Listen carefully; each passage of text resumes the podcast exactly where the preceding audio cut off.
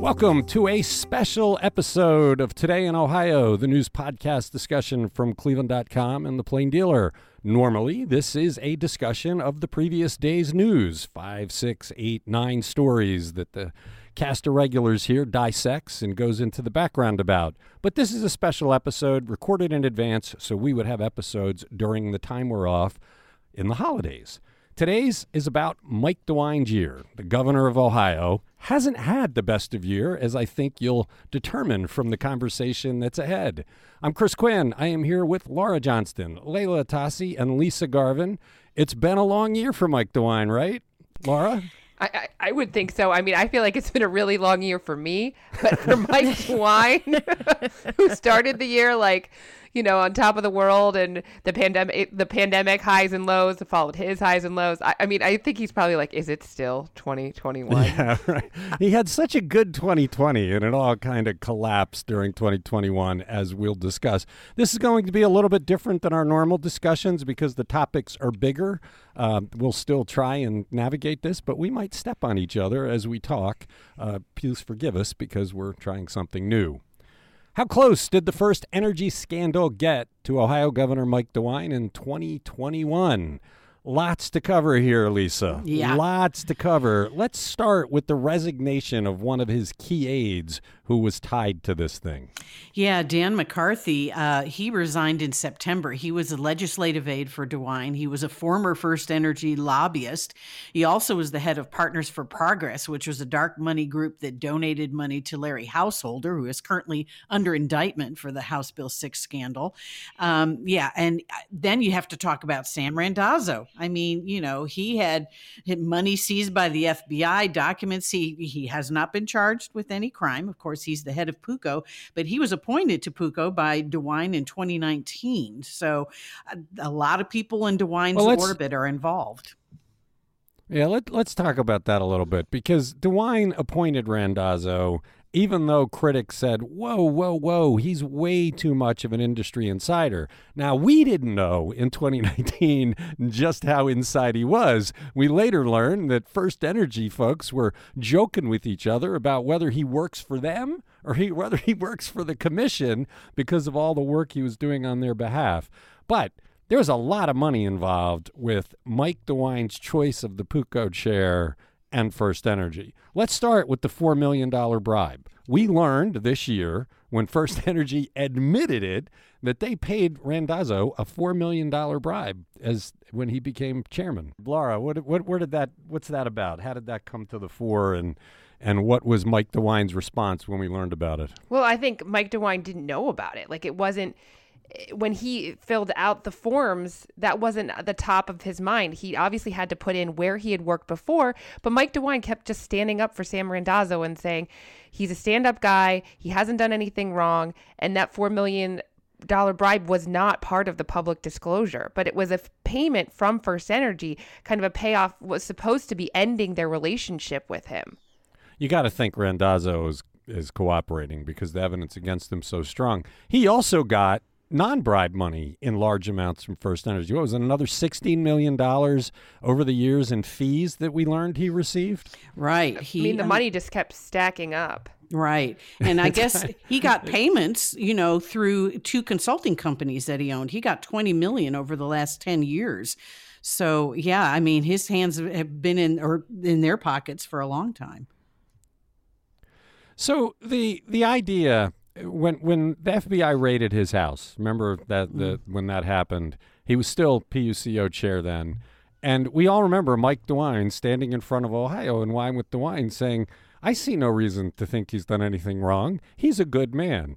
Now, do we think that that will come back to haunt him in a Democratic campaign for governor next year? He's a good man. I see no reason that he to see any that he's done anything wrong when we now know he received a four million dollar bribe. I mean, that can't play well, right, Leila?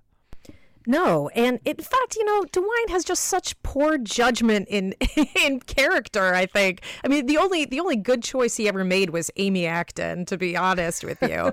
but I, I know I think you're absolutely right that this that this you know the selection of Sam Randazzo, the complete lack of vetting in choosing him to his uh, to his position um, you know that that's going to haunt him in Well, in if- the election for sure. Doesn't come up, then Nan Whaley's not doing her job. And what it, you know, Exactly. Nan Whaley's been pretty clear what she said before the redistricting lawsuit come out that she's using what he said before in years past against him. So I, I could see this in a TV ad, like you know, big type, you know, from ripped from the headlines kind of thing. He's a good top, man. Top yeah. of the mailer. Top of the mailer. Quotes. It, all, could- it could be a John good man. Cranley. Nan Whaley hasn't won the Democratic nomination. no, yet. you're right, you're John right. Cranley. But she's the one that's already throwing his own words back in his face. We did a pretty big story about the failure of vetting here. Even though critics were talking about it, it does raise questions about whether you just need to throw everybody out of the PUCO, which Cranley is saying he will do. If he's elected governor, the whole thing goes out the window and he'll change the selection process.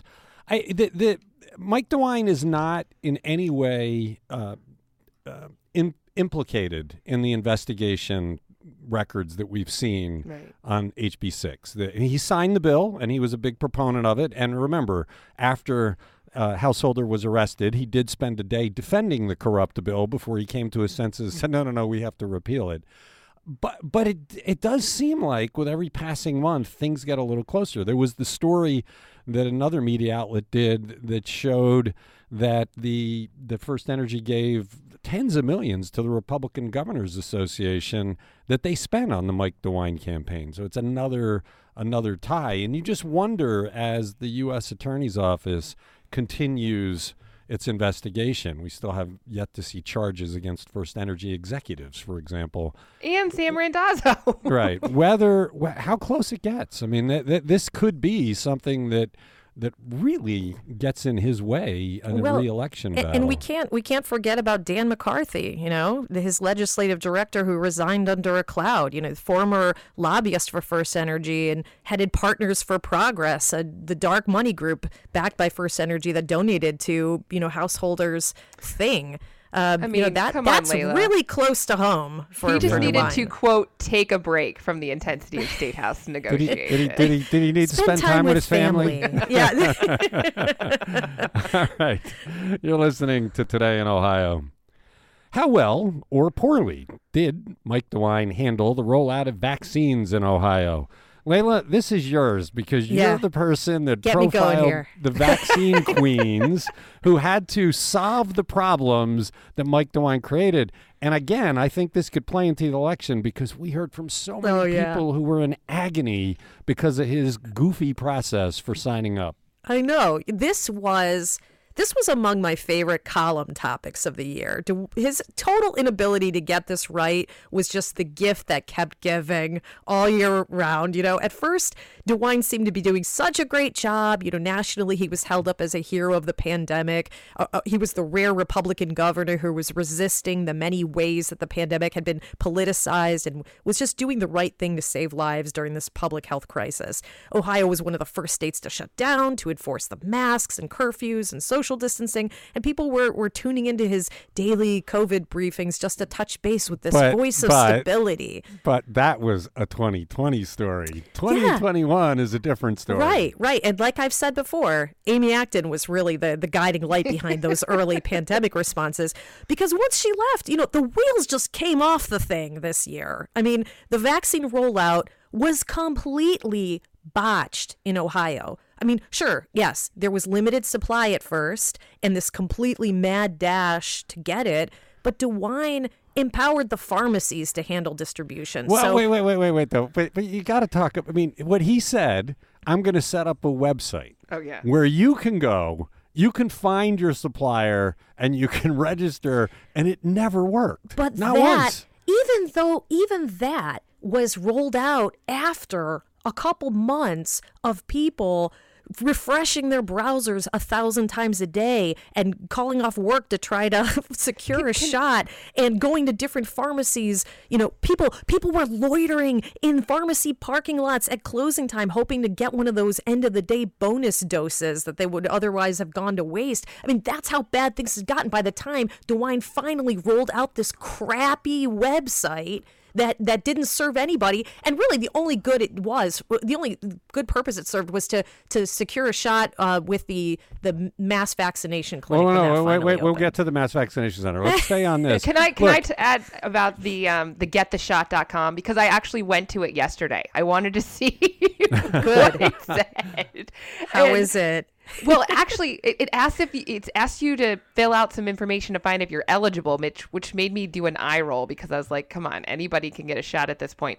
But it did actually, if you were zero to four and you were somehow logging on to the internet by yourself, it was not going to let you get a shot.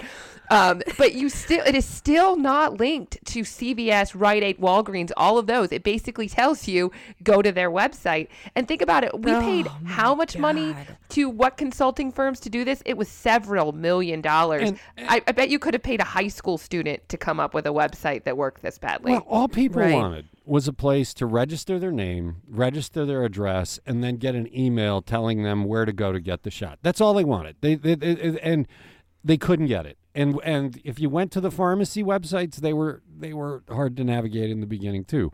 So then he started taking credit for how effective the program had been in Ohio nursing homes. And we had to point out in the story, he had nothing to do with that. That was the federal program. And Le- and uh, Leila, you mentioned the mass vaccination center that we had at Wolstein Center in Cleveland. It was. We've talked and talked about how great it was.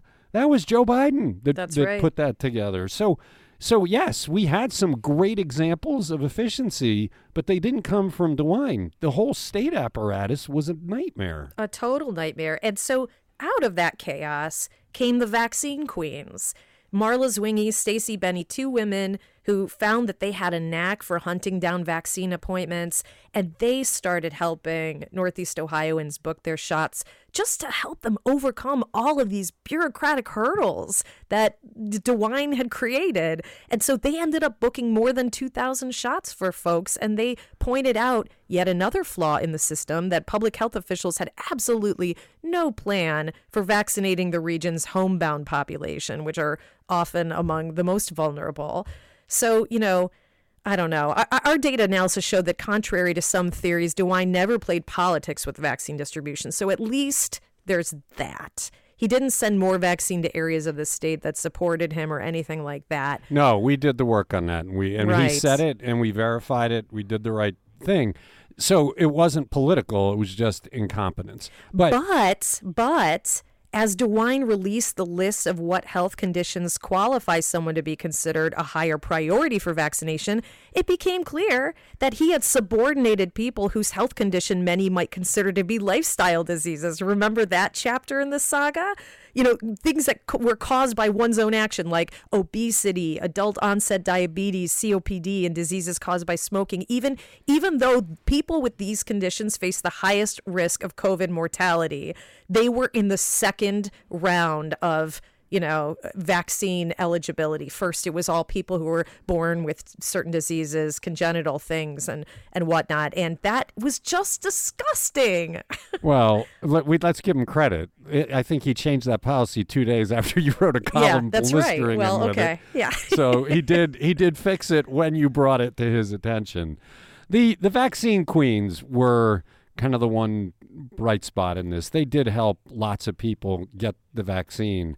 But it but it did elicit so from so many people their agonizing efforts. They were so upset about their inability to get the shot. They were scared of the virus. They wanted the shot. They couldn't get it. And how do we think, Lisa, that will play into the election next year? Will John Cranley or Nan Whaley remind people of how agonized they were because of the incompetence of the state in delivering vaccines?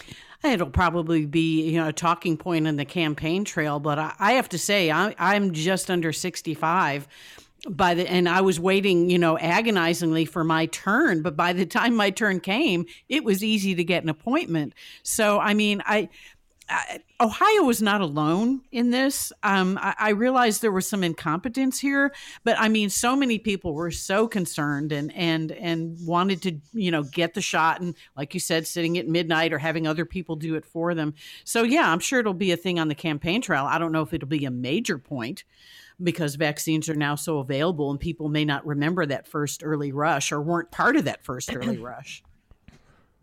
I think well, that I, the point that Lisa just made that people don't remember is absolutely true. I think because we have been through so much since then that mm-hmm. that feels like a lifetime ago, and I think that this is the one part of of DeWine's record that probably won't affect his reelection chances as much because we things have changed so dramatically just since February as it relates to vaccine availability. But an effective political ad could remind you about how upset you were. Look, all people wanted to do, let me register and tell me where to go when it's available.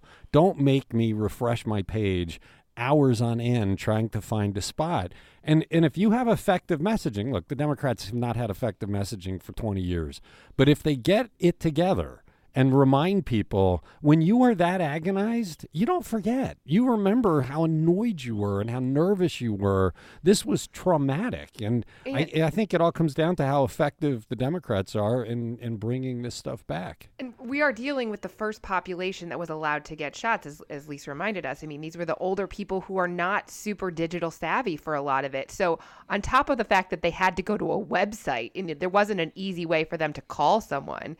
And they, I'm sure they just felt like their whole families were affected by this because it was their kids that were looking for shots and they didn't know what to do. And you're right, you you could message appropriately on um, appropriately on that, and and if, you know you might be doing TV messaging or something to reach this population. It's not going to be a Twitter messaging. fight. What's that? Everything today is on social and on the internet. I agree, but are they are the seventy year olds on Twitter? My parents are not even seventy, and they're not.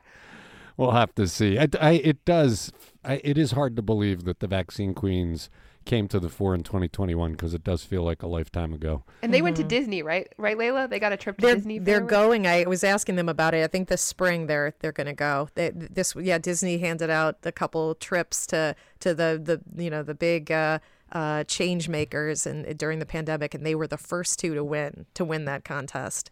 Really All right, cool. let's talk. Let's talk about what might have been a bright spot for DeWine in the pandemic. Laura, did Vax-A-Million work? Was it a good idea? was it a gimmick? Was it an example of innovative leadership? I know people have criticized this as a waste of money, but I think when you look at it in total, it was great for wa- raising awareness of the the the need for the vaccine. And man, did he luck out with his early winners because they were like poster children yeah, for right. success. I was going to say it's all of the above, right? I don't think we can definitively say it worked or it didn't work. There's been three studies by academics on this. One said it worked, two said it didn't work. But you're right, it did raise the profile the profile of the vaccines and other states copied it. So I don't think we're ever going to really know for sure, but this happened just as the cases began to drop, and so was the demand for vaccines. He announced this Vax-A-Million, which just the very name was like, wait, what? On May 12th. This was an idea from someone in his his staff, and he ran with it. This was the same day he announced he was going to plan to lift all coronavirus related public health orders on June 2nd. So he said, I'm going to lift the health orders, but I want you to get, all get vaccinated, and to give you a reason why, I'm going to give you a million dollars. Um, five vaccinated adults each had a chance to win this $1 million, and five youth had a chance at a full college scholarship.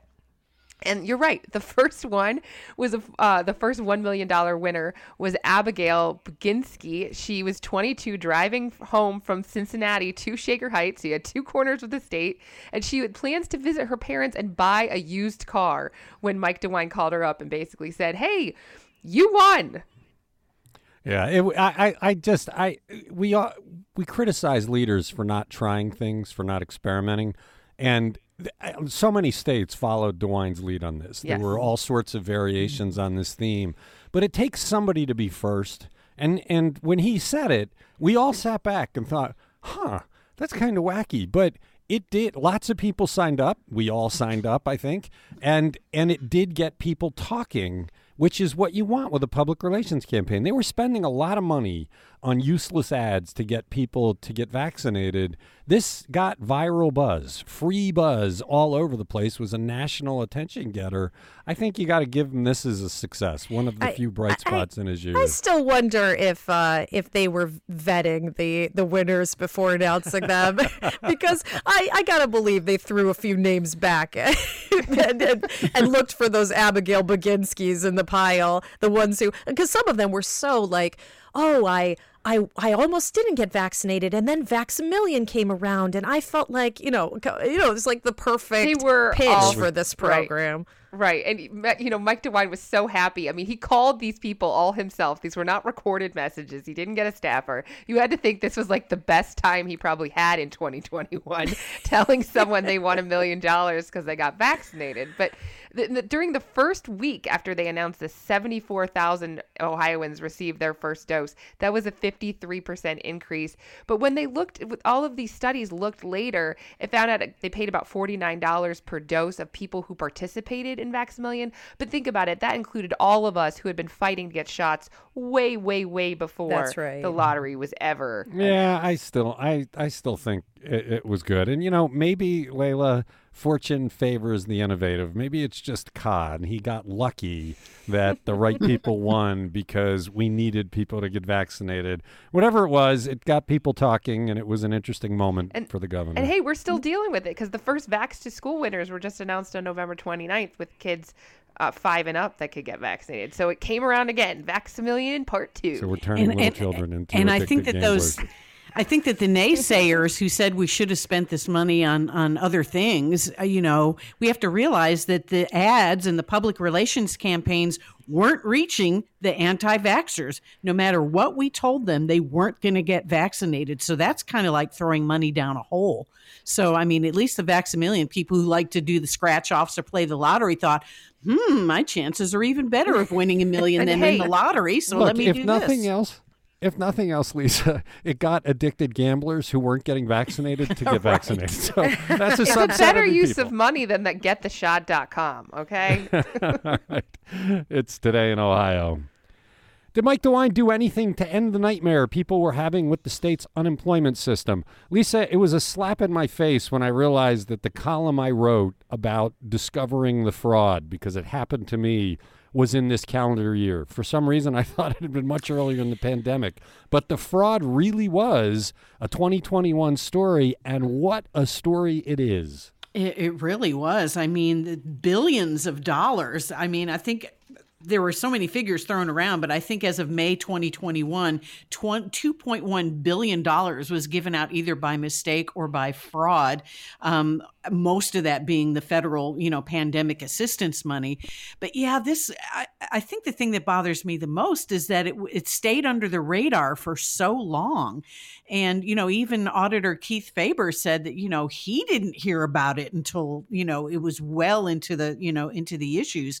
And so he did an audit and he found several issues. Of course, the overwhelming one, and I've been saying this for a while, is that, you know, they have an outdated and overwhelmed system. It, it really is an IT failure. Over the years, they failed to, they have disparate, you know, uh, ways to access ODJFS, different platforms that don't talk to each other. You've got this ancient, you know, system creaking along, and they really should have fixed that years ago. Of course, they didn't know a pandemic was going to come and and really, you know, show the the inefficiencies of the system. But yeah, this this this was a mess. I mean, But but the, the the basic thing they could have done is match up the driver's license database to these claims. If they would have done that in my case, they would have said, "Oh, wait, that doesn't make sense." Right? Because people were getting things at their homes under different people's names. I mean, yeah, there were claims filed under your name at your right address, but I, I just it was a stunner that they have these databases. They know largely where people live. You register your car every year. I guess some people do it every two years. So there's at least a current address. You could have tied it to voter registration database, and that would have been a red flag. Like, wait, let's not pay that one. Let's do some extra checking. They didn't do it. They they just in, in the, the the enormity of this crime. It's the biggest crime in the history of Ohio. When you talk about the dollars, we're billions of dollars were paid out fraudulently and no one's being held to account because the DeWine administration did not fix the unemployment system. It's funny because in 2020, the story was about the agony of people trying to get their unemployment benefits. Remember all the people we heard from that just could not Right. get them. This year, it's it's been one audit after another, and every one raises the dollar amount. You know, they've stopped having Jon Husted do the answer for it because I think they realized it was destroying his political future. Well, and you know, and and we ended up paying, you know, almost 13 million dollars to three outside companies to help untangle all this. I mean, they were the ones who were hired to seek out the fraud and expedite the processing of claims. That was IBM, Experian, and LexisNexis that they hired. I mean, if things had been hunky dory with their system, they wouldn't have had to bring outside companies to help them with this. So, you All right. know, So so let me bring back a question I brought up earlier. Does do the Democrats do messaging to remind all of those people who were in agony over the unemployment, all those people who are worried about their credit ratings because they're victims of fraud, and we they're we are legion. Can you do effective messaging to remind people of that? Does this work against Mike DeWine, or does your argument, Leila, that that people forget and you can't remind them come back? I mean, this is a pretty big one, but you know, I don't know. Republicans, uh, if we're talking about Republicans, they, you know, they, they don't believe in government handouts during times of crisis anyway. So um, I, I don't know. And and yeah, but this this is yeah, you're right. This is outrageous. I, actually, this entire list of stuff we're talking about. Just Well, we got play we got we've podcast. got Do one we have the worst governor? What's We- going on? no, we got- But I was just going to say they could throw in the the ending of the federal unemployment benefits earlier if they want to Oh piss right, off more that's right. The, he he stopped actually- you from getting the three hundred bucks a week be, because he was trying to, to force you back yeah. to work. To force, And we to can force just them back about- into these Which you know, didn't awful work. low paying jobs. Yeah, right. Because people decided that that they were better than than Yeah. the low paying jobs that they were working. And it cost nothing. It cost Ohio nothing. It was federal money. And we did a story that showed how much it was hurting the economy by not having the money come into Ohio. There is a lawsuit that may get those people paid, which would be another mark against them. We're running out of time. We got one more big one to talk about. Did DeWine do anything he was supposed to do when it came to reversing Ohio's longstanding problems with gerrymandering, the drawing of legislative and congressional maps to give Republicans a share of seats way out of proportion to how voters are divided in the state? This is a much more recent story, Laura mm-hmm. and Leila. It's something that we're continuing to talk about every day at the end of the year, and DeWine has failed in every respect on this one. I, I yeah, think this. I think we could just say no, right, Leila? If, did he do his job? no. End of the podcast. See I know. tomorrow. I I think this perhaps ranks as his biggest failure as governor. Although, uh, wait, I might have said that about the vaccine rollout. wait, wait. Um, no, but I mean, Ohio voters resoundingly approved the plan to end gerrymandering in the state, and DeWine pledged to carry out the will of the people, and then he just failed to do it. I mean, Yeah, first, he- first, go on, Laura, go. I was just gonna say, he, here's let's let's just sum this up. DeWine went to a Bengals practice rather than a redistricting commission meeting. That's so that pretty much sums up everything. How much he cared about this process because he just let everybody else do it. He said it's probably illegal, but I'm gonna sign it anyway. But That's the worst. But let's remind people that the Constitution didn't just change the process. It created a redistricting commission of which he was a member, so was the auditor, so was the Secretary of State and the House Speaker and the and the Senate President and a couple of Democrats. And it set specific deadlines to do things. You had to do them. It's not if, it wasn't, you know, looking for reasons not to. You had to. It was in the Ohio Constitution, the master plan of government. They blew it off. They didn't do it. I, it's just, you know, we did a whole story about whether he should be removed for office for failing to do a constitutionally required duty, and he blew it off cavalierly, right? Yeah, and we've written stories saying how, you know, Matt Huffman and Bob Cupp hijacked the whole state for their nefarious purposes for this. But really, Mike DeWine let them do it because if he had stood up to them, it wouldn't have happened. And then he signed it saying, "Yeah, this will never fly. This is going to the courts." Yeah. And we should remind people, Mike DeWine's son, Ohio Supreme Court Justice Pat DeWine, has refused to remove himself from the case and is now making rulings regarding his own father. We did a search; it's never happened before in the country. Stunner. As we do the recording of this podcast, he still has not removed himself. Maybe by the time it it publishes, he will have. Be a New Year's present for you, Chris. I, I th- this one does boggle my mind because uh, Nan Whaley wrote an op-ed for us in which she quoted him from his campaign, where he adamantly said, "I will carry out the will of the voters if I'm elected governor," and then he did everything he could do to do the opposite. Yeah, that's right. I mean, what what they ended up producing is even more gerrymandered than the current maps. They they failed to adhere to the objectives laid out in the constitutional amendment. They disregarded hours and hours of testimony from their constituents at public hearings, and then DeWine just joins his fellow Republicans in voting for it. Boom! Instant lawsuits. I mean, you know, and, and then he has the nerve to say. I, I felt throughout this process that the committee could have produced a more clearly constitutional bill. That's not the bill that we have in front of us. And he signs it. I mean, I, he says, I'm not, I'm not judging the bill one way or the other. That's up for the court to do. I mean, But if you you did are the job, governor. it wouldn't be a court battle. There wouldn't be a, exactly. Yeah, And that's up for the yeah the the court that w- which his son sits on. I mean, just yeah. By the time this publishes, there'll be some court rulings because we're recording this in early December, but or I guess yeah. Um, but we'll see. so hey, look, before we end, uh, we should look a little bit ahead to the future. What do we think 2022 will be like for him? We know he's got a challenge from Jim Renacci on the right, but his stuff is so crazy. I don't really see that as a serious challenge. But with all we've talked about, if the Democrats put together a smart campaign, would it work? I mean, we have had a statewide Democrat win. Sherrod Brown has won handily as U.S. Senator multiple times, so it can be done. Could an effective Democrat beat DeWine because of all of these objective failures? No, Lisa, because what the May think? election, the May election will use the map that, that was just approved, which only has what two or three yeah. Democrat. Eh, I mean, so yeah, hello, that's the primary. So I mean, that is the primary, but I think that map.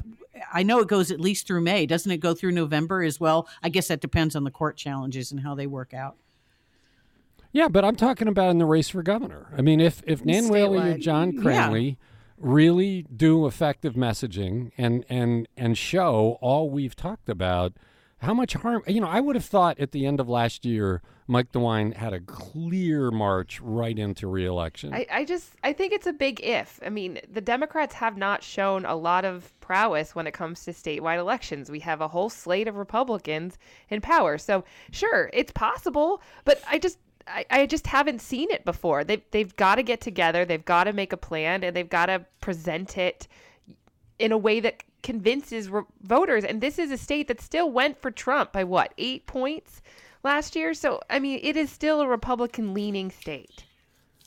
Leila, I think what I think one of the key problems for Democrats is that there are too many different kinds of Democrats. There are not that many kinds of Republicans. You, they they they mostly march in lockstep with one another, but that's the you know the problem that I think even in the presidential election we saw that right that it was hard to kind of figure out what belongs under the tent for the Democrats, and I think they're going to face that too. And also for DeWine, all the stuff we've talked about it's just going to go it's going to it's got to go on the scales and and it's it's you know we're going to see does his his heroic beginning of the pandemic uh you know does th- does that Mike DeWine shine more brightly than you know everything else that we've talked about today? Is that what people will remember um those early days of heroism? I don't know. We'll we'll see Okay, it's today in Ohio. Thank you, Laura. Thank you, Leila. Thank you, Lisa. Thanks to everybody who listens to this special episode about Governor Mike DeWine. If you have thoughts about it,